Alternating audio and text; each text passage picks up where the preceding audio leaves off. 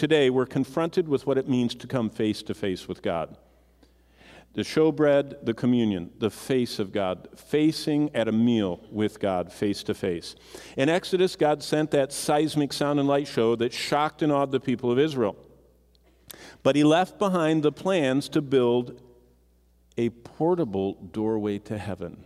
That's what the tabernacle was. It was a portable, set up doorway to heaven.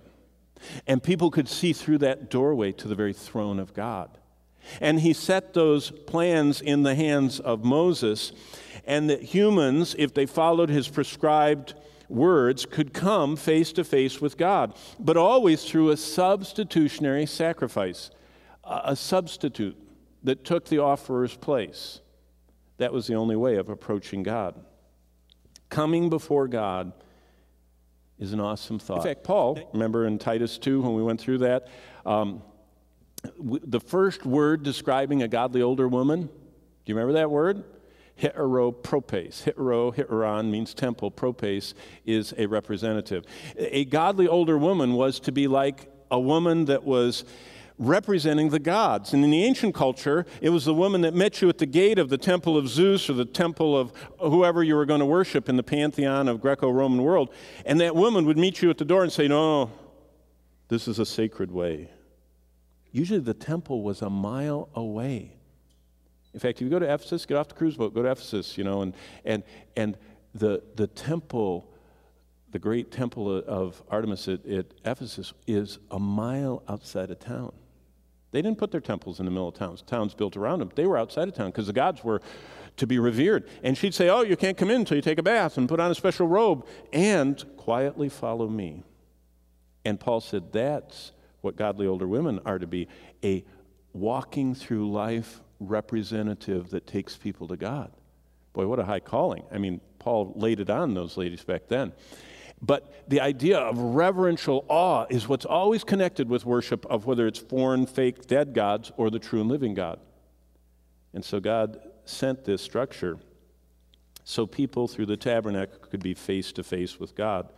But think about it for a moment. And I'm going to let you use your, your thinking for a moment, uh, your imagination there, because uh, uh, God gave, gave us pictures. Here's an 81 square mile camp of tents and a gigantic tent in the middle that had a flame of fire, a pillar of fire over it all the time, representing the presence of God. And God put that glowing, eternal representation of His glory right in the center of camp. And for 40 years, they were on a campout. Do you remember why? God says, Every one of you are going to die and be buried in the campground not one of you is going to get to the promised land because you didn't honor me.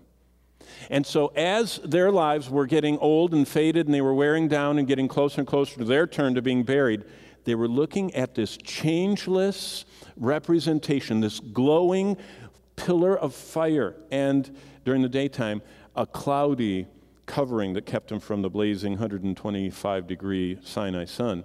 And they saw a changeless God as they faded away. Why, why did God put that right in the middle of the camp?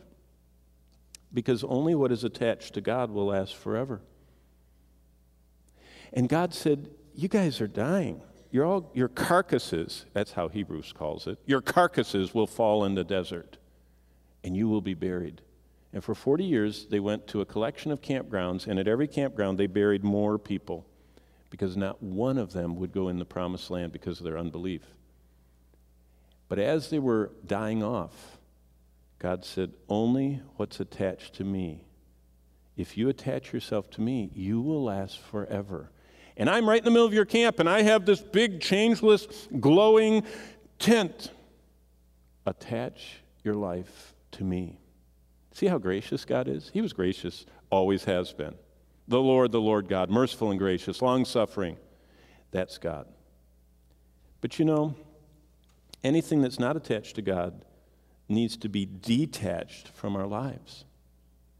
See, that's, that's why the, the tabernacle of God is Jesus Christ and his temple we have become. We are supposed to constantly be thinking, I want everything that I have a choice about in life to be attached to God. We want the balance sheet of our life to reflect the Lord.